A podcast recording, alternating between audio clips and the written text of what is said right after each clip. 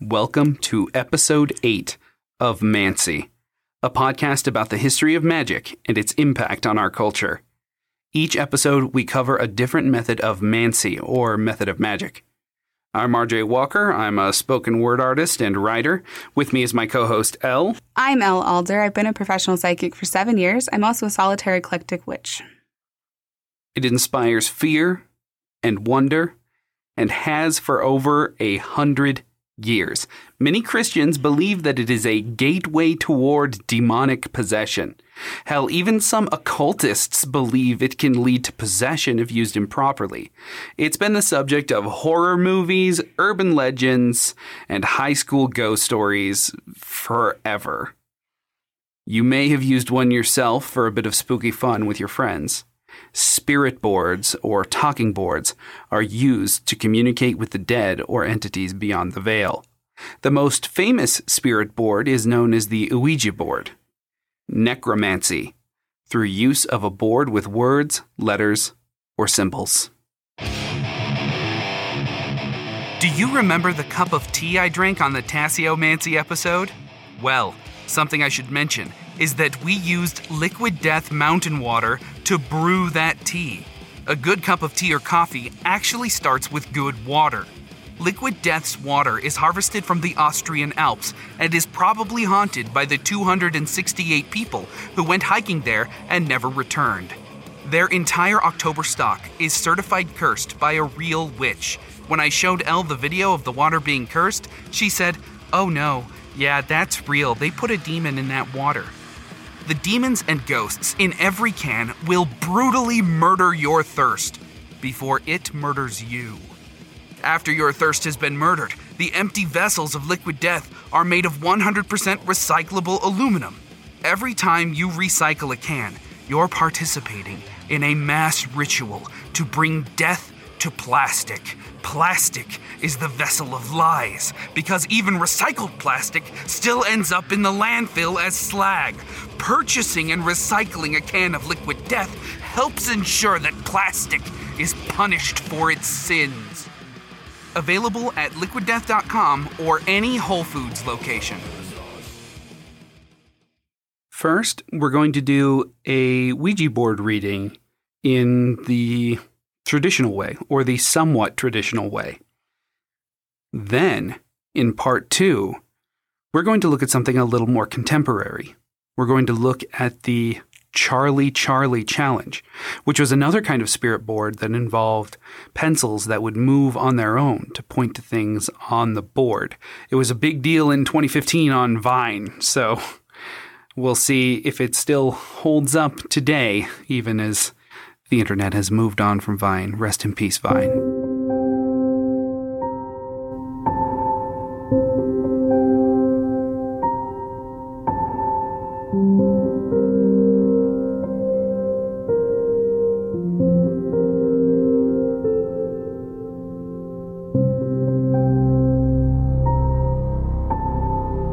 Just a quick disclaimer. Trigger warning for some domestic abuse and domestic violence. Mention of sexual assault as well. Mention of sexual assault in this episode. This shit gets crazy, just so you know. There's a pause button. Take a break if you have to. So much of what is part of the Ouija legend is just that. It's legends and myths, complete fabrications as part of the marketing campaign for the board. Also, a lot of satanic panic propaganda that came out in the 80s and 90s to make people panic about Ouija boards. But, like a lot of things in America, marketing campaigns can take on a life of their own and infect our folklore and pop culture in ways we may not even realize. Aleister Crowley, that greasy motherfucker, wrote a whole book about how to use an Ouija board to contact Enochian angels and integrated it into his esoteric spiritual order of the Golden Dawn. Crowley would later help facilitate a schism within that group, a little rebellion in this secret society. Mm-hmm. We could talk all day about how the Ouija board could be used to contact elementals and tear open the veil and see the eye of God, like all this shit that Aleister Crowley says it can do. But if you're interested in that very technical, like, aspect of, like, magic and spiritualism, then go read, like, the textbooks. Yeah. You know? Like, if you're interested in engineering, read some engineering textbooks. If you're interested in learning about the crazy shit people did with engineering, then go listen to a podcast. Which is what we're here for. Yeah. The book Aleister Crowley and the Ouija Board is a good place to start if you want to, like, really get into that shit. Instead, though, we're going to be covering the history of the board, doing our best to separate the mythologies from the very real impact it's had. Because while people absolutely talked out of their asses about the Ouija board, the impact and the ways it has affected our culture is absolutely, undeniably real. Mm-hmm. Yeah, the Ouija board is definitely very controversial and, like, spicy thing in spirituality and occult and just modern day everything. So it was originally created as a board game by a man named Elijah Bond and was sold by the Kennard Novelty Company in an attempt to capitalize on the modern spiritualist movement. Kennard, the owner of the company, is the one credited with the branding.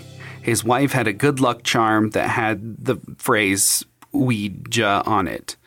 He told everybody, though, that he consulted the board for its name and that it was an ancient Egyptian word that meant good luck. Of course, this claim is highly disputed, mostly by people who know ancient Egyptian and know that's not what it means. But it is believed that his wife's good luck charm featured just the word yes twice, once in French, oui, and then again in Germany, ja. Ouija. Ouija. Ouija. Or just Ouija if you're from America. Where does the, like, IE on the end of that? Ouija. It's an A. Like, where does that even come from? Is it just easier to say? Phonetics is just wild. Okay. You know, like GIF or GIF. Why do we say scuba when it's self-contained underwater with an breathing apparatus? It's short for self-contained underwater breathing apparatus, but it's not scuba, is it? No. Maybe it just sounds better. It just sounds better, I guess. Okay. Yeah, that's who the fuck knows? Language is fake. Yeah. So part of what Elijah wanted to do with the Ouija board was provide more accessibility for spiritualism. Medium shows and seances were all the rage in the 1800s, and they were highly profitable. Celebrity mediums like the Fox sisters saw to that and would just sell out rooms and make a whole bunch of money, even though they would later be proven to be frauds that could pop their foot knuckles. Ew. That's how they made the knocking sounds, was like one of them would like pop her foot knuckle. It's real gross.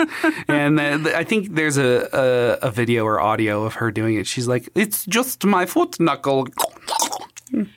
Yeah. Real quick, did anyone who was doing like Ouija board shows have like audience members do them too? Or is it just the...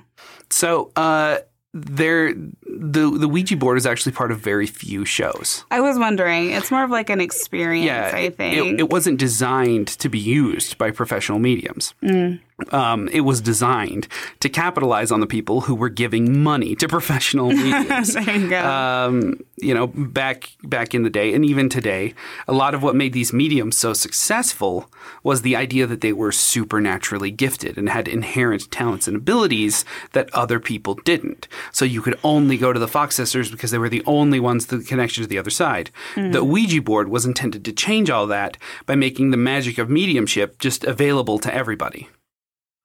Yeah. Oh, I have some opinions about that. Yeah. I have some strong opinions about that. Yeah, we see it a lot, I guess, today with like apps that come out, you know, where it's like you have an app like Robinhood instead of an actual stockbroker that just increases the accessibility of it. And sometimes that can be a good thing. And sometimes there can be unintended consequences that people should, you know, think about before they do shit like that and try to circumvent an expert. Yeah, that's kind of – we were talking about that kind of with the Ouija board before we came down to record today. And RJ was like, basically a Ouija board is like a chat room and you just don't really know who's going to come through. And I was like, no, I do it. I know who's going to come through because I'm trained, because I'm a professional, because I've done this, because I know how to do this. But absolutely, if you don't know how to do that, don't know how to control things, don't know how to control who you're talking to, it is like a chat room, and who knows who you're going to find. I know. I just imagine that, like, the planchette, like, moves over, like, ASL is asking for our age, sex, location. Oh my God, he's an old chat room dude from dial up internet times, from MySpace. Just died on MySpace and now haunts the world. There's I think it's called Yes God Yes, and it was like a Netflix original movie that I was like, I'm just gonna watch this while everyone's gone from the house tonight. And it's like set in the, I want to say, like, early 2000s. This girl at, like, a Catholic school who's like discovering her sexuality and who she is as a person, and she gets onto some chat rooms and someone says ASL and she was like, what does that mean? And then I realized American Sign Language. Fucking old I am, yeah. Because I was like, oh, I know what that means, but probably kids now would have no idea. No, they straight up had like assemblies and stuff about how to not get disappeared by talking to a predator. I remember online. That. You remember those? And like, I remember when I was younger, I did not have Facebook or anything until I was like 17. Well, I sneakily had them, but I wasn't allowed to have them from my parents. Like, they decided that. And, you know, anyway, what a weird time. That's enough about millennial nonsense.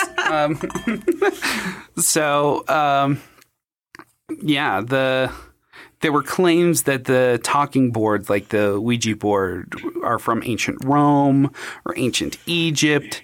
There's one theory that Pythagoras invented it, and he had a table with wheels that was a triangle that would go over letters drawn on a floor in his, like, giant Ouija board-sized room.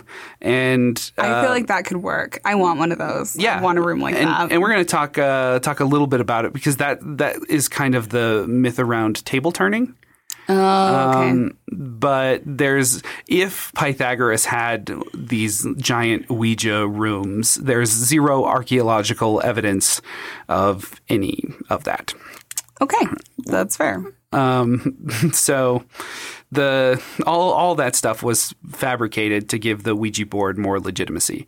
The true origin is that it's likely a mashup of popular seance bits known as table turning and an ancient Chinese automatic writing technique called Fuji that was later co-opted by the French and called planchette writing.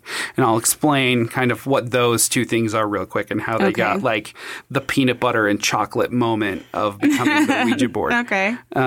So table turning involved a group of people all placing their hands on a small table, just like a small end table or a nightstand, in a very large room. And everyone leans into the table and just pushes on it, like, slowly. The table gets turned and pushed around the room. And as this happens, the people with their hands on the table slowly speak the alphabet aloud in a circle. Okay. So just A, B, C, D, E. And whichever direction the table turned, like whichever person the table moved toward, it would correspond with their letter, or just the last letter they had spoken.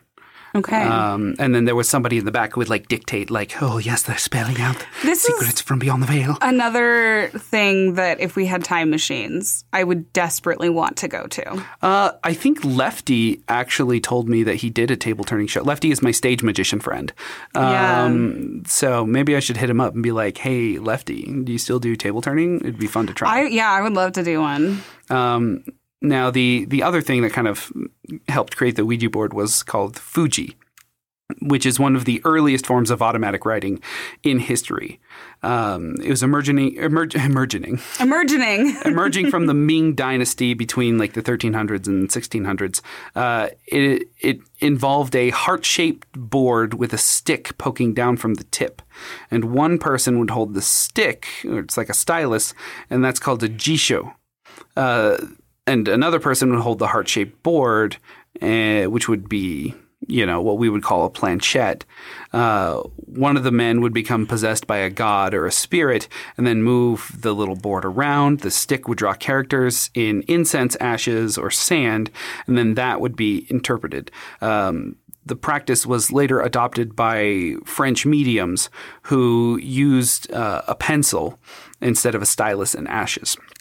And like all the research I've done about Fuji showed that a lot of times like the squiggles and the ashes and stuff, they would interpret that as characters or sometimes create whole new characters for the Chinese language based on this divination technique. So a lot of written Chinese was originally meant for divinatory purposes. I know that there's like several different dialects and types of Chinese languages, basically. Mm-hmm. But doesn't one of them have like 200 characters just in the alphabet? Yeah. Like I think a lot of them have like... It's a more like syllabic language rather than like written phonemes like what we have. And also a little more pictographic. Yeah, and that's why when it was later adopted by the French and they used a pencil... you know, instead of ashes, it didn't quite work as well. And I saw like it said that the planchette was invented by a man named who only is known as W.M. Planchette. W.M. Planchette. And he was a famous medium in France. That all seems to be bullshit, though, because planchette just translates to little board. Like planchette is just little board in French. What a planchette like, is. It is me, the great medium, little board. This was my gang name, and now it is my magic name. A gang name that's planchette. Like, does he just go and take the Ouija board and like sit in front of his enemies and spell out like their deepest, darkest fears? Yeah, he's just like scribbling in a trance. Like, and he's like, "You never were loved by your mom." Like, is that his defense? He just leaves everyone crying. Your dad isn't dead. He just abandoned you. No. It's just all this cursed knowledge getting passed on. That would be me. That is honest to God my greatest. Like, I feel like that's the thing that makes people not want to fuck with me. Is that I'm a psychic, and like sometimes I will not even be mean. I'm just like speaking some truth to people, and they're like, "Can you just not do that right now? Can you just not call me out?" Anyway, if I was in a gang, that's what they would use me for. And so the planchette, well, they would have like a medium do it. Like you still needed a medium to make the planchette work because they would do the scribbles and then they would do scrying of the scribbles, basically. So you'd need someone to interpret the information. Right. So you still needed that professional medium. And you also kind of needed a professional medium to help with the table turning because it was so complicated. You needed a special table. You needed a special room with really smooth waxed floors. You needed a bunch of people and you needed a guy to like dictate, you know. Yeah. A lot of these also, for them to be really successful, because a lot of times you'll just get gobbledygook if you're not like, if you don't know like what, how to do it or how to channel the energy. So you would probably, I would imagine that getting a medium to help with that would be beneficial. Yeah. Now both the table turning and Fuji had, you know, those glaring issues about how complicated it was going to be. So Elijah was like, what if I take these very complicated things and just remove the complicated parts from them and combine them? Like take the best parts from both and make a whole new thing. Mm-hmm. Yeah. The simplified version of the automatic writing tool worked similarly to table turning where, you know, it's a bunch of people pushing around the planchette rather than a table. And the letters were written on an actual board. So, yeah, he was like, let's do this. And the craziest thing about it is how effective it truly was. Nobody really knew at the time, but the mechanism that made the Ouija board so spooky and so effective was the ideomotor effect. Which is our subconscious movements. It's like the movements that exist in our subconscious that we may not even realize. Like if you've ever been on like autopilot to your house, like when you're driving, that's the ideomotor effect. Your subconscious is just kind of like taking you there while your conscience is like wandering about any of the myriad things to have anxiety about in 2020. Yeah. Oh yeah, all of them. So many things. Just like look at something and you can have anxiety about it. Yeah. Very like justifiably so. Yeah, so the ideomotor response allows us to like keep functioning. It serves a very important role in our ability to survive. Yeah. Now it's also called the IMR, just for short. It's a psychological phenomenon that occurs whenever you move unconsciously. There's several ways to trigger IMR. You could be accessing a memory, being put through an emotional ordeal, or through an empathetic connection to others. Like when you yawn and then the yawn comes, like the contagious yawn. You can often catch yourself doing these things, especially when it comes to writing. These days, we type. Our fingers just go on autopilot. We're thinking of the words in our brains for what to type. You're not thinking, unless, I don't know, you aren't well practiced at typing, you aren't thinking like A-N-D. You're thinking, and then I went to the store, and just like typing that out, Yeah. We barely even register we're moving. Sorry, I just wanted to note really quickly, I just saw like a little wispy guy or like a little weird spirit, and my fingers definitely want to be playing with the board right now. Like I have to like hold my hands. We're not just playing with the board while we're doing it. Oh, just interesting. We should mention that we've got a Ouija board set up right in front of us. Yeah. We have the one that was custom made for Elle, and then we have one just brand new, just bought it at Barnes & Noble. It was the only place we could find one. So if it's cursed, we're going to make it. Yeah, I called all the board game stores in the city, and they were like, oh, no, we don't care. I literally... searched Ouija boards near me, and Barnes & Noble had one at like every location. I called one game store, and they were like, we're sold out. Halloween season. It's a big year for the Ouija board. Because what else are people going to do? Yeah. Anyway, I just wanted to note that I definitely just saw a spirit in here. Well, we're just going to tap the little clearing bell. Okay. That's fair. So that you don't, get possessed by Zool or Zozo or whatever.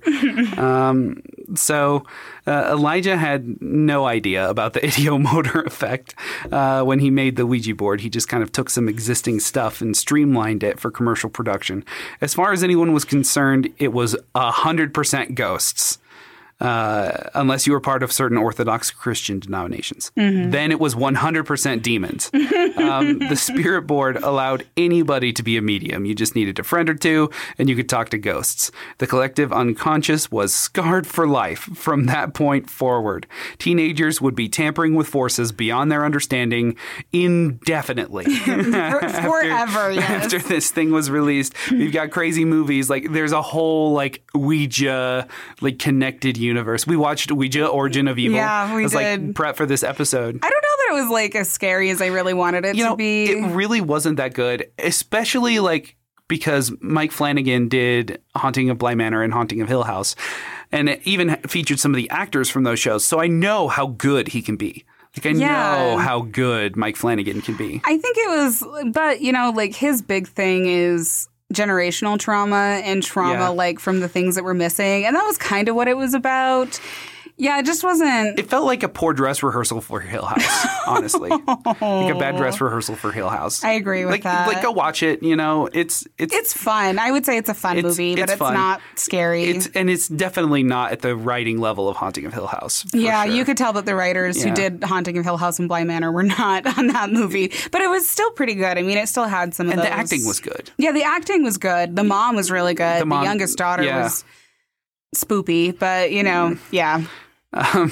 so as we've learned, talking to ghosts isn't really for everyone. How about that?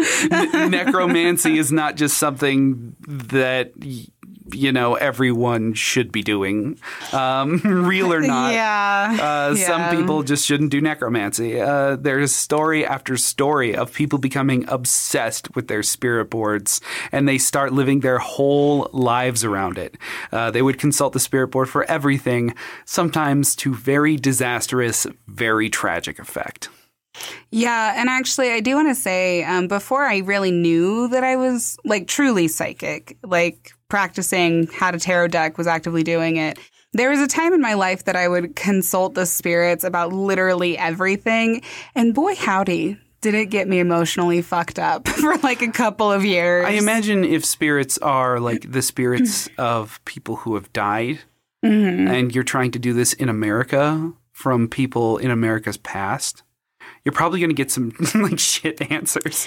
Well, I don't know. I couldn't read while I was alive. What makes you think I would know how to what stocks to invest in? I ain't no shit. No idea. Well, I would say that a lot of it comes from there's something very addicting to having everything that happens to you be not your fault.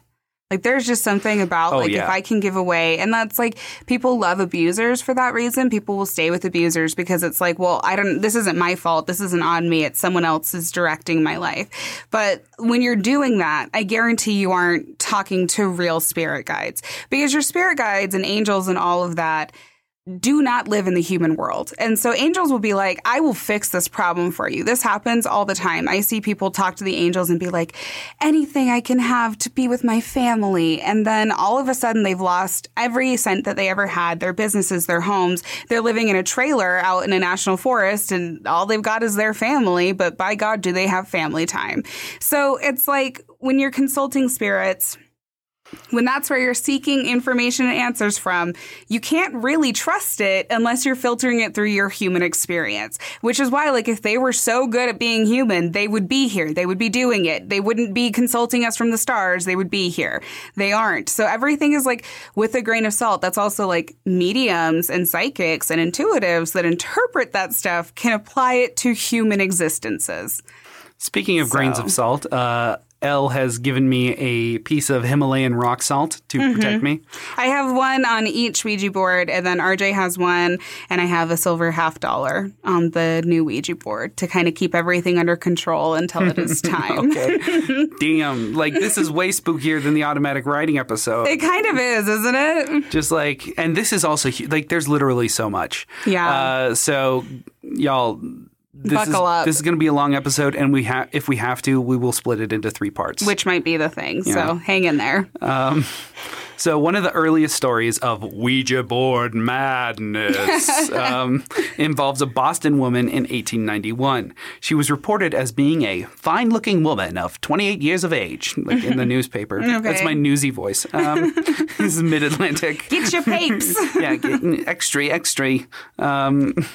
She was wandering up and down the streets of Boston, completely naked, shouting, "We just said so, and I knew it was true," over and over. Apparently, her husband had walked out on her some while back, and she had been receiving attention from another younger man. Mm-hmm. But then they had a fight about something, and he walked out too. So she asked the Ouija board if her husband would return, and the planchette moved to no. Oh. She then asked about the younger man, and the board spelled out this sentence: "He has ceased to love you. He will never return." And a few mornings later, she was found wandering around in the nude, screaming, "A Ouija said so, and I knew it was true," over and over. This story in the Boston Globe would be used over and over by Orthodox Christians as proof of Ouija board madness and Ouija board demonic possession. Using this Ouija board got her, all possessed.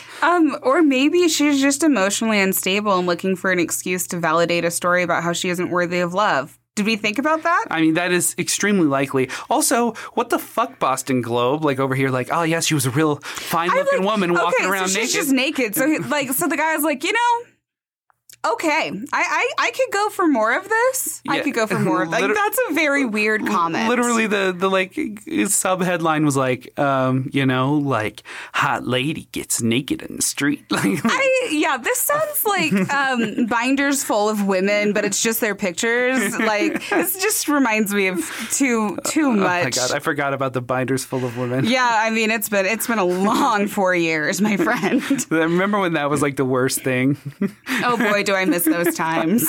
So another time during the 1930s, because it's always the fucking 1930s. Of course. That's what we're finding. Everything. We might as well have someone make a time machine. Send us back to the 1930s. We will do all of these things and we'll report back. That's so a 15-year-old girl named Maddie Turley shot her father in the back with a shotgun, killing him.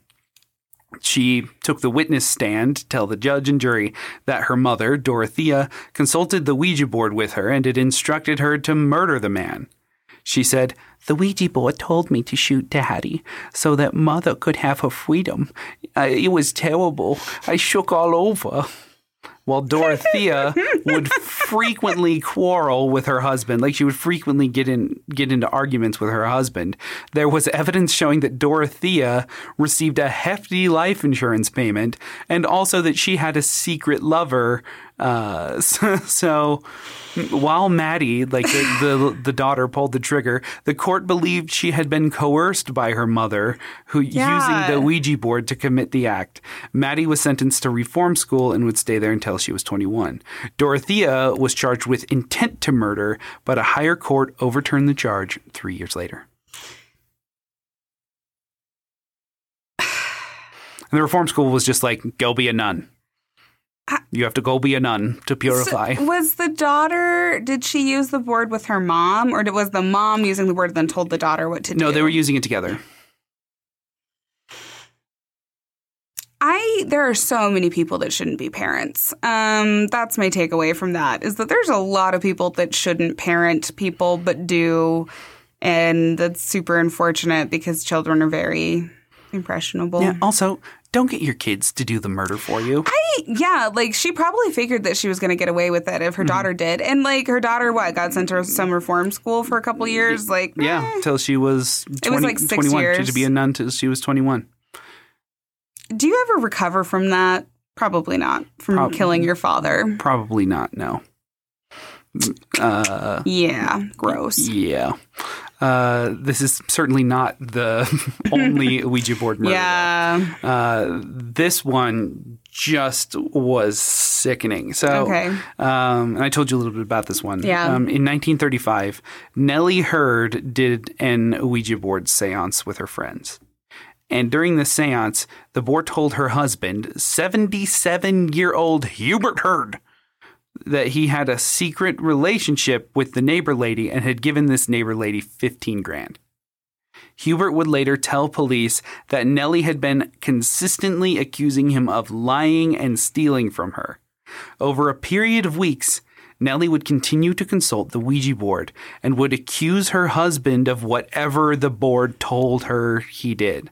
Okay. So he was just like, "What? I didn't do none of this shit." And she was like, "Yeah, but the ghosts told me you did, Hubert Hurd, you sinner, you infidel, you swine. How dare you?" And he's just this old-ass fucking man who's like, "I didn't." Left his chair. He hasn't left his chair in like 15 years. Yeah, just and also, how long have they been married? You know? And she's like, just now you think he's cheating on you when he's 77 and probably has to like take mummy powder to get an erection, you know? Yeah, I think, I get a lot of clients who come to me and they're like, I want to know about my relationship and I want to know if I'm going to stay in this relationship and I want to know if, like, this is going to work out long term. And then they say, like, the most, like, horrendous things about their partner. They're like, yeah, I mean, I really want to just know if we're going to get married, but he has sexually assaulted me several times. And I'm kind of like, are you looking for an excuse to break up with them? Like, I just ask my clients that because that's a lot of, like, what it is. So we're going to, like, hear the rest of the story. But this bitch was crazy and wanted something to, like, just be able to act on. Put her crazy into. Yeah, exactly. So as these accusations ramped up, Nellie would get a little more radical and way more violent. Over the course of several weeks, Nellie would systematically physically torture Hubert. She tied him to the bedpost with wire and repeatedly beat him with a knotted rope and a wire whip until he would confess to whatever the Ouija board said he did. She would burn him with a red-hot poker, stab him in the shins with a knife, and hold a revolver to his head until he confessed of his, like, infidelity and that he was giving money away and all the stuff the Ouija board said that he was doing. He tried to get away once and just tried to run away, and she caught him and tortured him some more. So the second time he got loose, he got hold of the revolver, and he shot Nellie in the head, killing her. Hubert was not even charged with murder. It was deemed justifiable. He probably was covered in, like, torture marks when they found him. Oh, yeah, absolutely. They probably found the bed with the fucking wire and blood all over it. Yeah, dude, this is pretty open and shut, like, self-defense. Pretty clear what happened here. That's just, you know, I'm really glad for Karma, and that I know that she then, and also in so many future lives, will be paying that back. Yikes. That's just awful to think about. Yeah. It's not all doom and gloom with the Ouija board, though. Like, there's definitely more murders and crazy shit, right, that I found. But the Ouija board actually proved to be a boon for some people, too. Iris Maloney. Hey, it's me, Iris Maloney. And I just won $1.4 million in the California lottery after using a Ouija board to pick the numbers. This reminds me of the Angel of Moroni. Yeah. Moroni. Hey, everybody. It's me and Moroni. So she hung her Ouija board on the wall as like a symbol of her success before her big win. So before everything happened, her husband, Hank, didn't much care for that Ouija board nonsense. Mm-hmm. Telling her, Iris, it's your husband, Hank Maloney. And I want you to throw that Ouija board in the garbage. Throw the damn thing away. And she is quoted as saying about her husband after winning, Hank isn't laughing at me anymore. Oh, that's terrifying.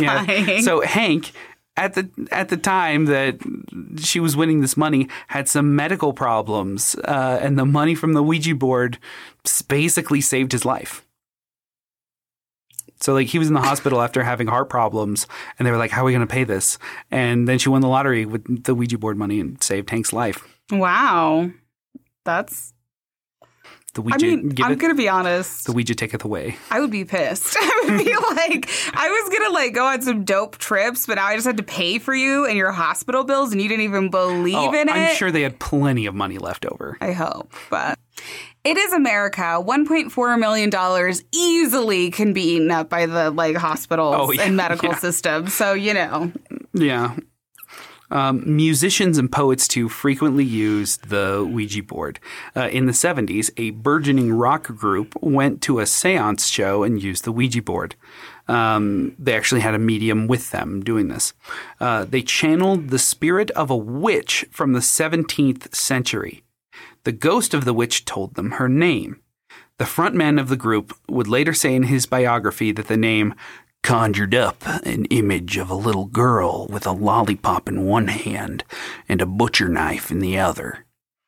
The spirit's name was Alice Cooper, and the musician who channeled her would later legally change his name to her name, considering that she was perhaps one of his past lives. Dope. I actually have always wondered why his name is Alice Cooper. Now I know. Now you know. It's the ghost of a witch, and he took her name. Cool. And he found her through the Ouija board. In a chat room. Did she ask ASL? ASL. He's like, I've... you? I can't imagine Alice Cooper being made uncomfortable by anything. Yeah, I don't think that. I mean, maybe his existence is just so uncomfortable. It's whatever, because he does strive for that, which is good. Yeah, I mean, he definitely was one of the OG like rock and roll edgelords. Yeah, so you know, it's good. Some writers have used the Ouija board to become legends as well. In the early 1900s, a writer named Miss John Howard Curran would use the Ouija board to channel a spirit named Patience Worth. Patience Worth? Patience Worth was the name of the spirit she channeled through the Ouija board. I love that. I don't know why I love that so much. You know why? It reminds me of Prudence in The Chilling Tales of Sabrina. Oh, yeah. Yeah, that's what that reminds me of, Patience. Okay. The spirit would help her write 6 novels and numerous books of poetry, turning her into a literary icon. Mm. The poet Jane Roberts had a paranormal revelation involving an out-of-body experience. She became flooded with new ideas and used the Ouija board to help organize and interpret them. She was contacted by what she called an energy essence, personality entity named Seth, who would help her with her writing. She wrote a book in 1972 titled Seth Speaks, which was very influential in the 1970s New Age movement and rekindled interest in channeling, like combining it with a lot of the like co-opted Eastern like hippie stuff. Yeah, and I actually have never heard of this book, but we've talked a lot about the waves of like spiritualism. So a lot of stuff now we don't really – in the industry, a lot of people don't look at stuff from the 80s and 70s. It doesn't hold much water anymore, I guess is what I would say. Yeah, well, there's also all that weird cult shit, like in the 80s and 70s. Yeah, the fucking Manson family and like shit like that. The other thing is that there wasn't much technique to a lot of the stuff that they were doing. So I think that there's a lot of, well, from my perspective, there's a lot of question marks. And there's also a lot of like binaries that exist in older spirituality stuff that don't really hold true anymore. So like there's Linda Goodman is an amazing astrologer and has a lot of books. Everything I've ever had that's an astrology reference book that's like worth its salt has been from Linda Goodman. But she looks at things very much, this is an Aries woman, this is an Aries man. Obviously, that's basically not the vast majority of people. A lot of people are non-binary. A lot of people are trans. There's a lot of people that do things very differently than like the typical, you know, straight, narrow way, which like that spirituality movement in the 70s and 80s was then departing from the 50s and 60s and kind of those more traditional values. So there's a lot of like binaries that don't exist anymore. So they don't really hold water. But yeah, and I'm sure a lot of it just was, you know, the edgelord stuff, like the Alice Cooper, you know, kind of thing, where people were just getting into like this spirituality stuff because America was getting real Jesus-y real fast through the 50s. Yeah, like I think just a departure. And also like in the 70s and 80s in particular, you see people being more successful than they were with like the stock market and everything. And what's the... Oh, with like... it was like... Talking about yuppies like... like the kids that just like made a lot of money and like when they were like 25 in the 80s. Yeah. Yeah, I remember a lot of that. And a lot of those yuppies like really influenced like what a successful parent is supposed to look like. Right. And so all of our parents raising us in the 90s were like, we've got to look like this if we were good parents. When really it's just a bunch of like fucking weenies that got rich in the 80s and like attribute it to like their magical mindfulness. Well, and the other thing I was going to say about that is that that's like a distinct departure from like typical Christianity, where a lot of like Christianity is based in like more humble beginnings, especially in that time period where it's like if you had a car and a white picket fence and a house, that was pretty standard. That's pretty much what everyone had. So you weren't really looking to break out of the status quo. But people in the 80s that were making a lot of money were departing from traditional, and they were, you know, they were collecting stuff. Yeah. Well, yeah. And so then they become more of like into that stuff versus into religion and spirituality. And from that movement, when people looked at like, oh, think and get rich and all of that stuff that has been around since the 80s, where people are like, all you have to do to make money is manifest. Like the spirituality that we have now is a response to that, because we're moving back more into not having like as focused on the stuff that you have or the money that you have. We're more focused on your worth coming from other areas of life. Yeah. Ghosts in the 80s were capitalist. That's exactly it. If you want a picture of like who we're talking about, Angelica's mom from Rugrats is absolutely that. Yeah. So I think, you know, I'm going to hit the bowl, but just to say, that's like that's a thing.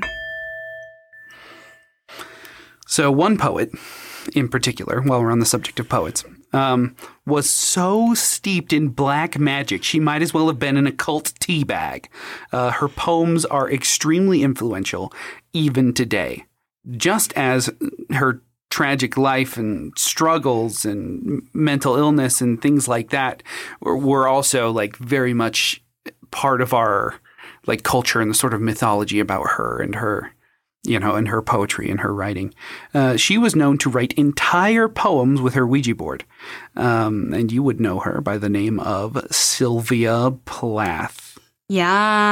And some people believe that her tragic suicide was the result of black magic that her husband had introduced her to. Mm-hmm. His name was Ted Hughes. And he would lead her through a swamp of occultism and black magic. And their fates would be dictated to them by the Ouija board. Spoopy. Now, Sylvia and Ted had kind of like a custom-made sort of Ouija board that they did. Instead of, you know, what we traditionally see, the format of the Ouija board, they actually just wrote the letters on a table. Instead of a planchette, they used an overturned, like, whiskey glass, which we have, you know, a little overturned shot glass that we're going to use instead of a planchette as homage to Sylvia Plath. Yeah. And we've got a reading set up for Smandy. Smandy. Yay. We found Smandy like in the comments on the automatic writing episode we did for Merlot. And she was like, how can I get one of these? And I was like, boy, howdy. We'll give you one. Yeah. Yeah. Just do a little reaction video. Which, by the way, yeah, yours. If you're interested in doing reaction videos or any of that for reading on the podcast, we will happily do those. And yeah, we've got it all set up. I'm going to find Smandy's question here. Smandy was like, what sort of questions are usually asked for this sort of thing? And if I were to think of the Ouija board specifically, I'd be like, are you there? Are ghosts real? You know, like the dumb things that like teenagers ask. Yeah. But when people actually genuinely want like psychic advice from somebody like Elle, you know, I was like, well, you know, like general life advice is usually what we go for. And Smandy asks, can I get advice on my recent breakup with someone I'm still in love with and who still loves me? Is he going to get help? Can I love him? Are her questions, which seem right up your alley. Like you're familiar with like soul contracts and stuff is like a really popular thing people order from you. Yeah, it is.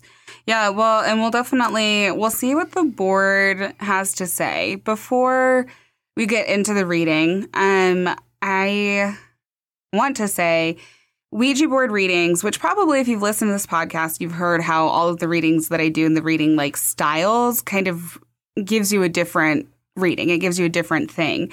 And so this is like it's just going to be really interesting to see what we get. A lot of times when I use a Ouija board, I already know what words the ghosts are trying to say. So we'll get to like two letters and I'll be like, okay, that's this word. So I'll try to not do that so we can really get into the Ouija board and see what it has to say.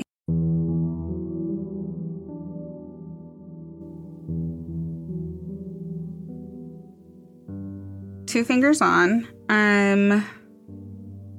So generally to get it started, I like to go in three big circles. So we go, and this is me moving it.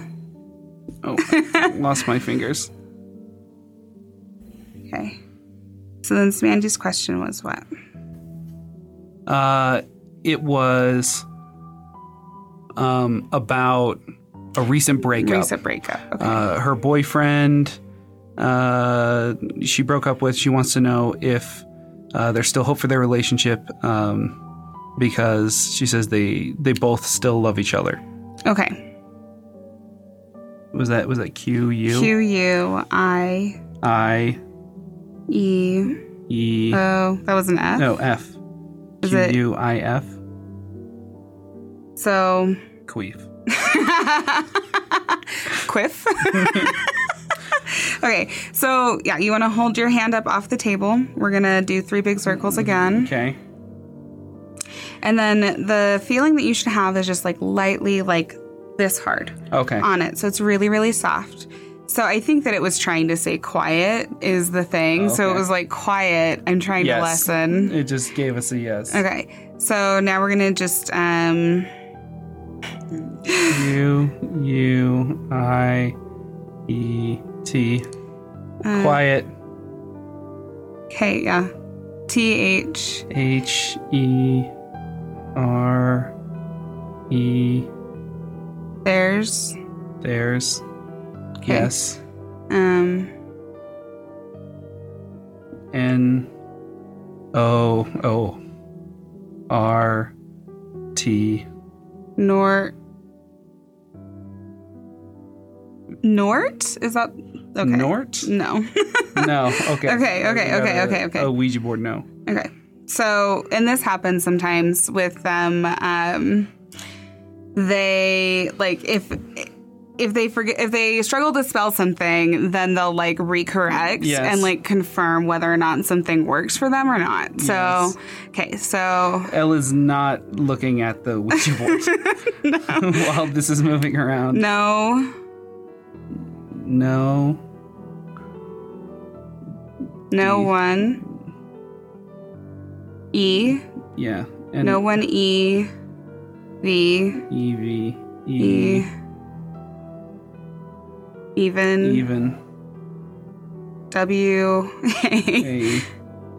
W. No, was that one? No, is that W. A. W? W. No. No. Okay. So try again. W. A. N. T. T. S. No one even wants. Why? Oh. Wow, that's really rude. Yeah, that's really like... yes. No, rude.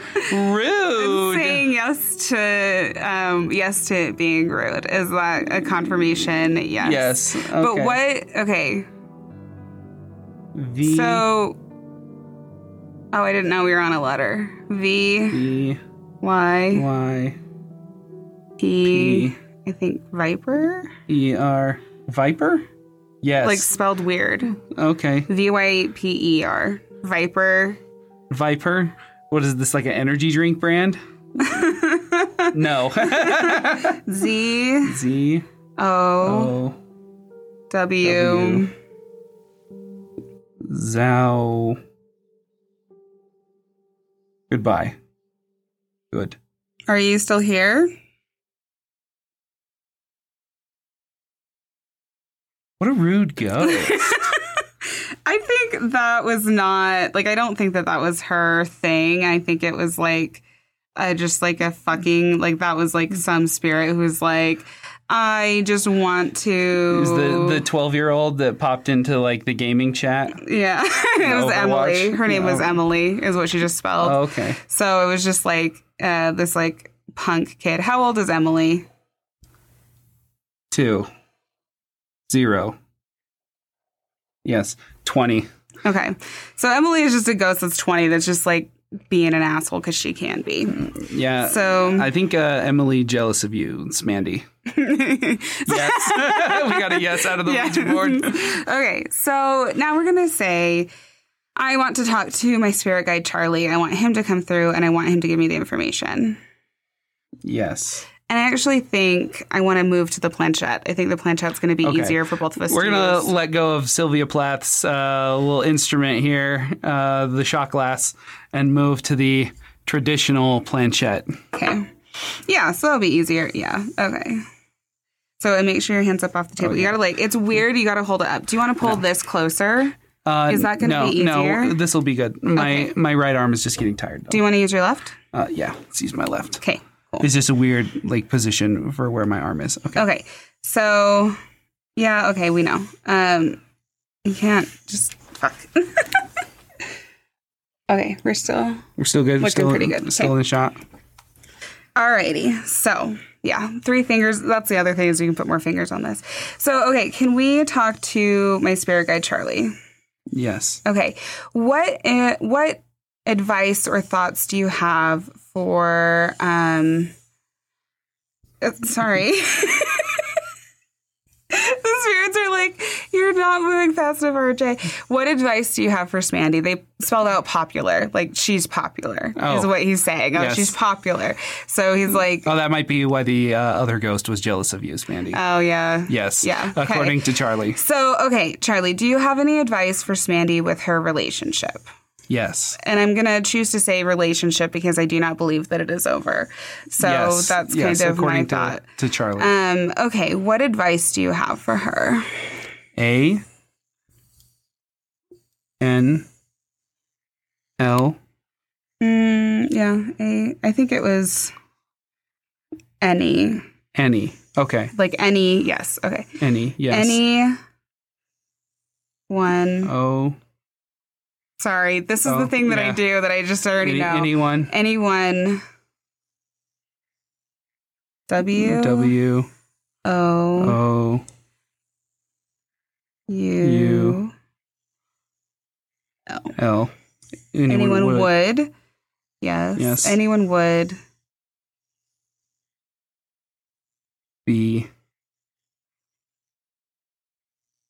I.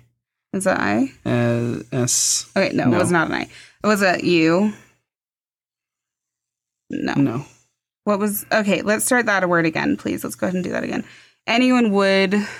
What? Yes. Anyone would be... Would be. There was a B. Okay. L. U. Okay. C. I think it's lucky. Lucky. Okay. Okay, lucky. Anyone would be lucky. And then... Two. T. O. Sorry. Okay, I'm hearing them say the words. Anyone, I'm sorry. And would be lucky to... L. O. V. V. E. Love. You. Yeah. Anyone would be lucky to love you. Yeah. Was that the sentence, Charlie? Yes. Okay. Okay. So anyone would be lucky to love you. Yes. What do you want to specifically tell Smandy about her relationship? Smandy also asked if he was going to get help. Oh. Yes. Sorry. Yes. We're just going to do an yes for a minute. Yes. Okay. Thank you. Okay. D. Charlie's getting frustrated because it's hard. Like, it isn't going as quickly as he wants it to. So, D-A. D-A-Y. Y. Day. Okay. Yes. Day. B. R? Yeah. R? Okay. Yeah. E. A. K. Okay. Daybreak. That can mean a few things, right? That's, definitely a metaphor for a lot of things. Okay. Daybreak. So anyone would be lucky to love you. Is he going to get help? Yes. And then daybreak. So is there more to that message? Yes. F. U, no, U, V? Is it a V or a U? That's a, it could no. be, no. Are you trying to do a number? Okay, yes. Okay. So, 0, 7, 3. So, daybreak in 73 days? Yes. Daybreak in 73 days. 8. Yes. I think weeks. Yes. 8 weeks. Okay. As in he's going to get help in 8 weeks. I think it's D on the board. Okay. D. O. O. B. O. U. U. B. B. T. T. Doubt. Doubt.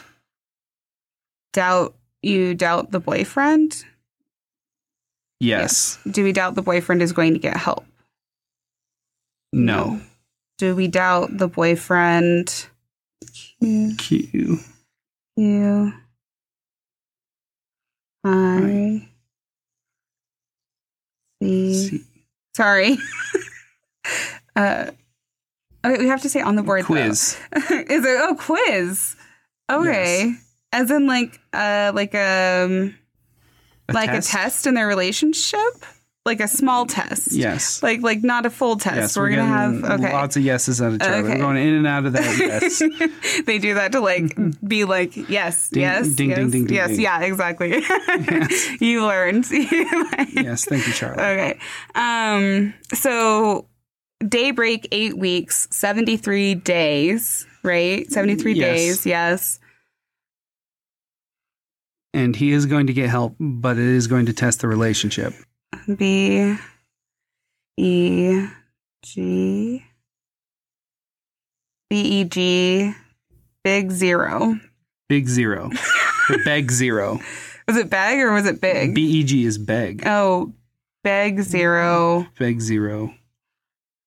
Z. Z. H. Do you want to just pick a... Is that the word you're trying to make? I don't think that's the word that they're... No. Yeah, no. Okay, so then Beg zero. Start that again. What were you trying to say? B. 5. B5? Yes. Bingo. B4, right? Yeah. I think B5 is maybe like, it feels like a hospital thing, or yeah.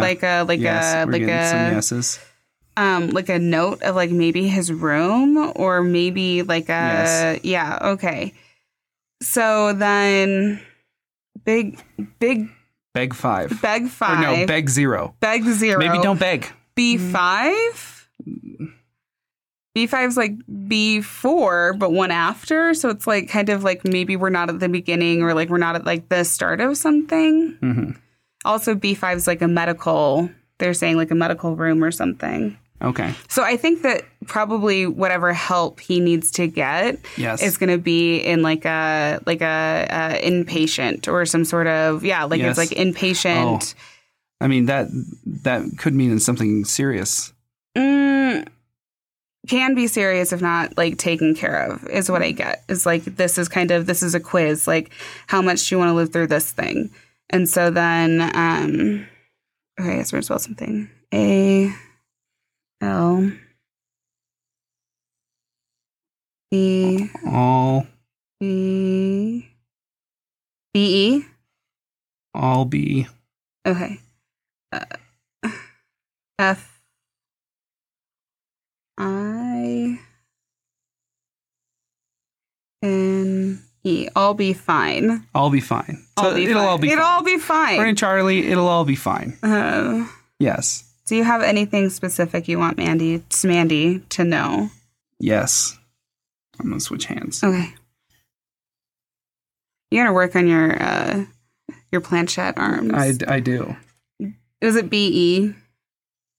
Okay. B-E. Z. A. N. Be zany. Be zany. Yes. Be zany. C. Is it D? D. D what? O. N. T. Don't. B. C. Oh, is it C? Yeah. Charles again. Okay. C. C. Oh, don't cycle. C. Y. Don't cycle. Yeah. Yeah. Don't cycle. Be zany. Don't cycle. Okay. So, I guess don't do the definition of insanity. Don't keep doing the same thing. Yeah. Very obviously things haven't been working. And so now, with him getting help, it's kind of this is a quiz. This is like not a big test, but this is like a time where you guys decide kind of what the thing is going to happen. And don't cycle. T. A. L. L. Or K. I think it's talk. T-A-L-K. Yeah. Yes. Yeah. Talk. To. T. O. H. O. Y. Oh. Hoyo. Hoyo. No. You. Ho. Okay, are you actually trying to spell out a word? Are we still going, or what are we doing? Yes. Okay. Okay, let's start again. So I'm going to go ahead and reset. We're going to do the three spirals. Okay. So H. O. O. W. W. Is it W? W. How do do? I already know. Like, this is ridiculous. D. O. How do. M. E. N. How do men? Yes. How do men? Yes. How do men? S. I. This is some spooky shit right here. L. E. How do men smile? How do men smile? Yes. Is there more? Okay. How do men smile? Tacos make me smile traditionally. W H E N when T H E when the I don't know. When they yes. Oh. E. How do men smile when they lie? How do men smile when they lie? I think maybe that's like a very ominous thing for Smandy to think about. Yeah. Yes. Charlie says yes. Ominous and think about it. Yes. But I think it's specifically in relation to her boyfriend. Mm. Oh, you know what? He smiles a certain way when he's lying to her. He smiles. Oh, yes. So it's hey, what are you trying to do? Z A I don't, does he think that the N is over there? Zany. Who is zany? Like, what's the zany thing? That's what I don't, I think zany is yes, according to Charlie. Yes. Zany is yes. But I think it's a message for Smandy. I think it belongs to her, not to us. Oh, like something. So that's why I don't know what it is. Only Smandy would know about the zany? Yeah. Does it have anything to do about being excited about the Animaniacs reboot? No, according to Charlie. It's like a, you know how people just say things? Like how, like I meow? Yeah. Like how that's just like what I do. It's like someone says zany or acts zany. Like there's something... We got 4. For you. For you. Zany for you. Yes. How do men smile when they lie? He is zany for you. Oh, but yeah. Also that could mean like crazy. No. No, it doesn't. It's a good feeling. I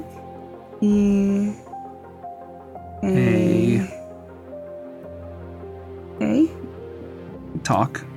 Tack. Is it talk? Or take? Oh, I think it's... Yeah. Take? Take. Was it C-A? Okay. Yes. Okay, C-A. S. Is it... I think it's R. I think it's take care. Take care. Is it take care? Yes. Take care. Okay. T... O W A I T. Take care to wait. Take care to wait. So be patient. Yeah. And everything will be all right, according to Charlie. I'll be fine. I know. 8 weeks. 8 weeks, I'll be fine. 73 days, B5. How do men smile when they lie? Lots of creepy stuff coming out of the board today. Yeah. Yes, Charlie agrees. Okay, so I think we're going to go ahead and close this. So we're going to move the planchette to goodbye, just to say we're done. Goodbye. We'll talk to you again when we do Charlie, Charlie, Charlie. You're also doing the chat. We're in the chat room. Yeah. For this one. Yeah, well, also. No one would love you anyway, right? Or what did it say? That was so rude. So rude. What a rude ghost. I'm sorry you had to deal with a rude ghost, Smandy. But I feel like we got some really good. Yeah, I think Charlie knows what he's talking about. Not some 20-year-old punk.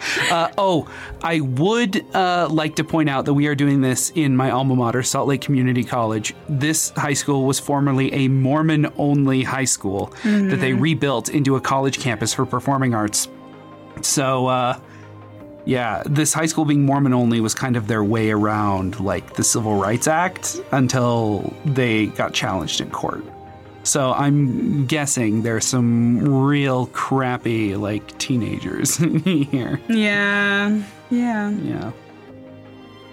Well, Smandy, I hope you got some good advice and some not-so-good advice as well from Emily, the first spirit we talked to, and Charlie, who is Elle's specific spirit guide. So, yeah, in episode 2, we're going to talk all about Sylvia Plath and how a Ouija board was an important part of her writing process and how magic itself would be part of her legacy. Hit us up on Patreon and Elle will do a reading for you, or send us a message if you would like to do a reaction video to a reading. We'll be just doing whatever divination method we're covering on the show. Patreon.com/Mancy. Also, if you liked the show, please share it with your friends. The more support we have, the more episodes we can make. If you like my writing, you can pick up books at rjwalkerpoet.com.